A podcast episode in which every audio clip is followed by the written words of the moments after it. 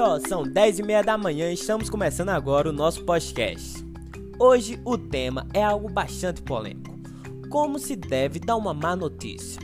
E hoje eu trouxe comigo três pessoas fenomenais. A primeira convidada de hoje é a grande doutora Gabriela Brito, que escreveu um livro sobre como deve ser feita a comunicação entre médicos e pacientes. Junto com ela, também trouxe um estudante de medicina, Merielle Farias, do sexto período da Faculdade de Medicina de Olinda, e a sua mãe, Yasmin Farias. Bom dia a todas! A primeira pergunta que chegou aqui pela hashtag do Twitter: Como se deve dar uma notícia para um paciente menor de idade?